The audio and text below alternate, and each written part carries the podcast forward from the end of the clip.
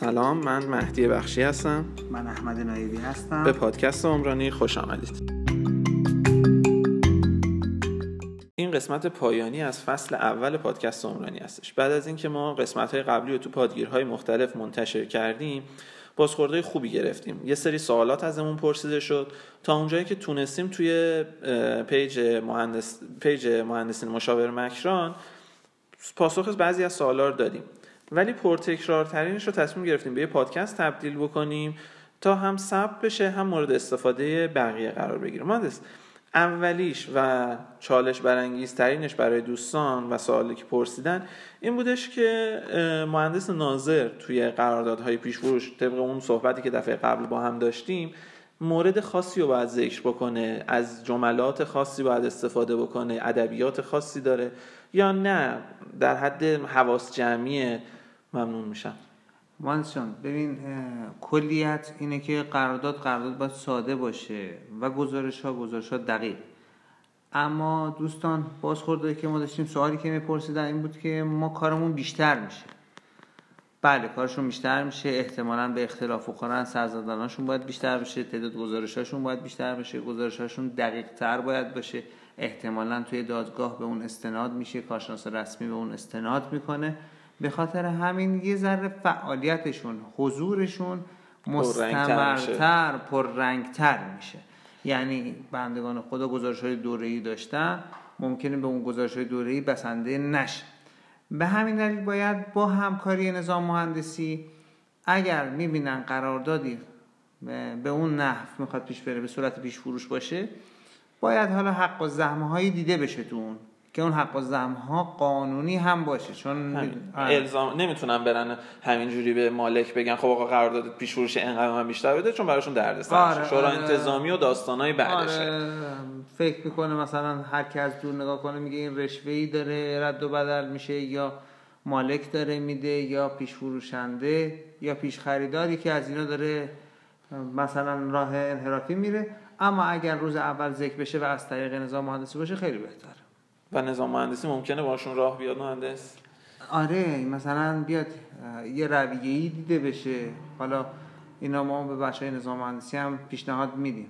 بچه های سازمان بیان مثلا یک چارتی ببینن این کارهایی که می‌خواد انجام بشه چون گزارش ها رفت آمد بیشتر میشه واسه شون حالا موردی تعدادی گزارشی واسه شون یه هزینه دیده بشه.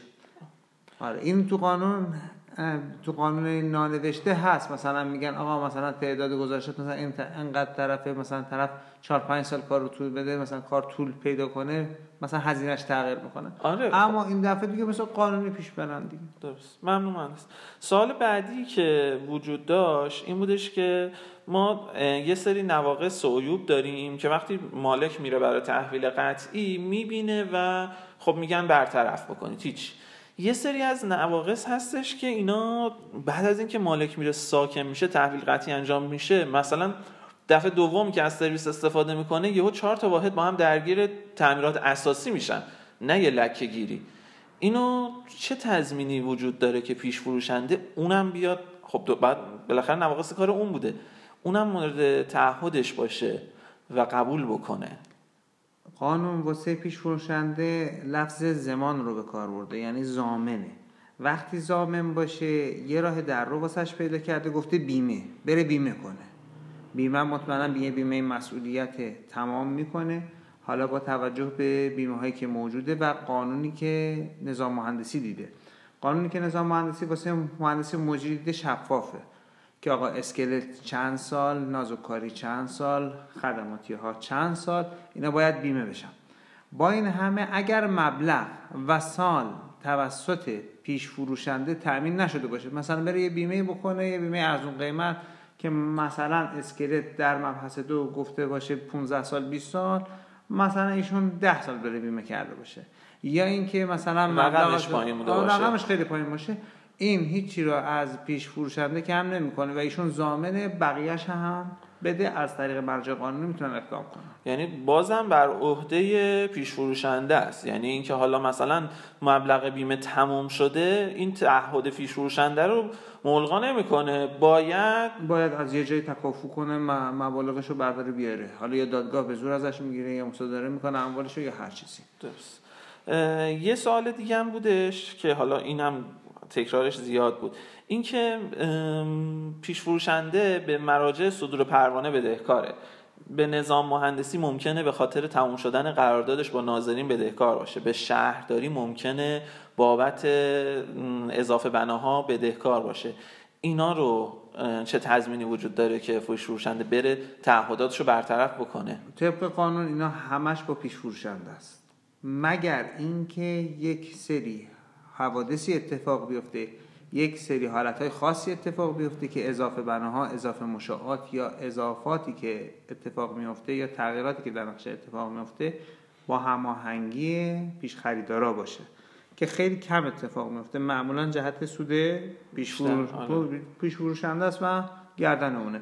اینها را دوستان دقت کنن. حتما این موارد حتی اگه ذکر نشده باشه طبق قانون با پیش فروشنده است ولی بهتر همینو در قرارداد یعنی اگه تو قراردادشون هم نباشه به صورت پیشفرض چون جزء قانونه بر عهده پیش فروشنده است. حالا پیش فروشنده اگه زرنگی کرده تو قرارداد نیاورده رفع مسئولیت نمی‌کنه ازش.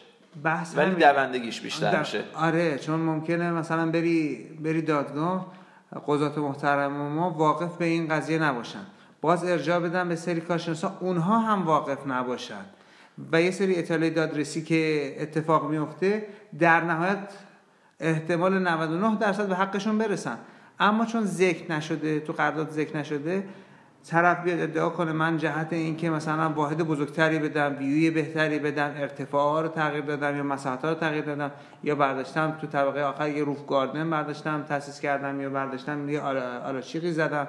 یا برداشتم به خاطر اینکه مثلا پارکینگام عریضتر بزرگتر و رفاهی تر باشه برداشتم سطح اشغال بیشتری رو کسب کردم خب همه اینا هست.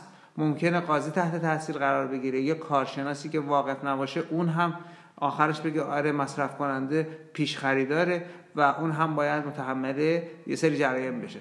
اینها رو می‌خوایم از شما و این یه انتقادی البته آره. به این دوره جدید دادگستری که کارشناس های مقداری بی‌ضابطه تر نسبت به قبل اضافه شدن به فرایند. به حالا این بازار کار. شاید آشنایی کامل نداشته باشن دوستان جدیدی این مقداری. ولی خودشون رو باید آپدیت کنن. آپدیت کنن تطابق آره. بدن. حالا مطالعهشون بیشتر باشه و با قانون بروزتر باشن. ممنون.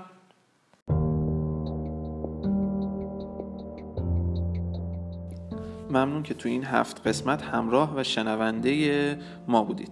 مهندسین مشاور مکران با اتکا به سابقه اجرایی و نظارتی خودش سر کرده مسائل عمرانی و دوستانه در اختیار شنونده هامون قرار بده که البته ممکنه برای بعضی از دوستان که سابقه بیشتری دارن پیش پا افتاده و سهل باشه. ولی یک وجه از فواید انتشار این مطالب تکرار اون و تاکید بر توجه بیشتر به اون هستش. با تشکر.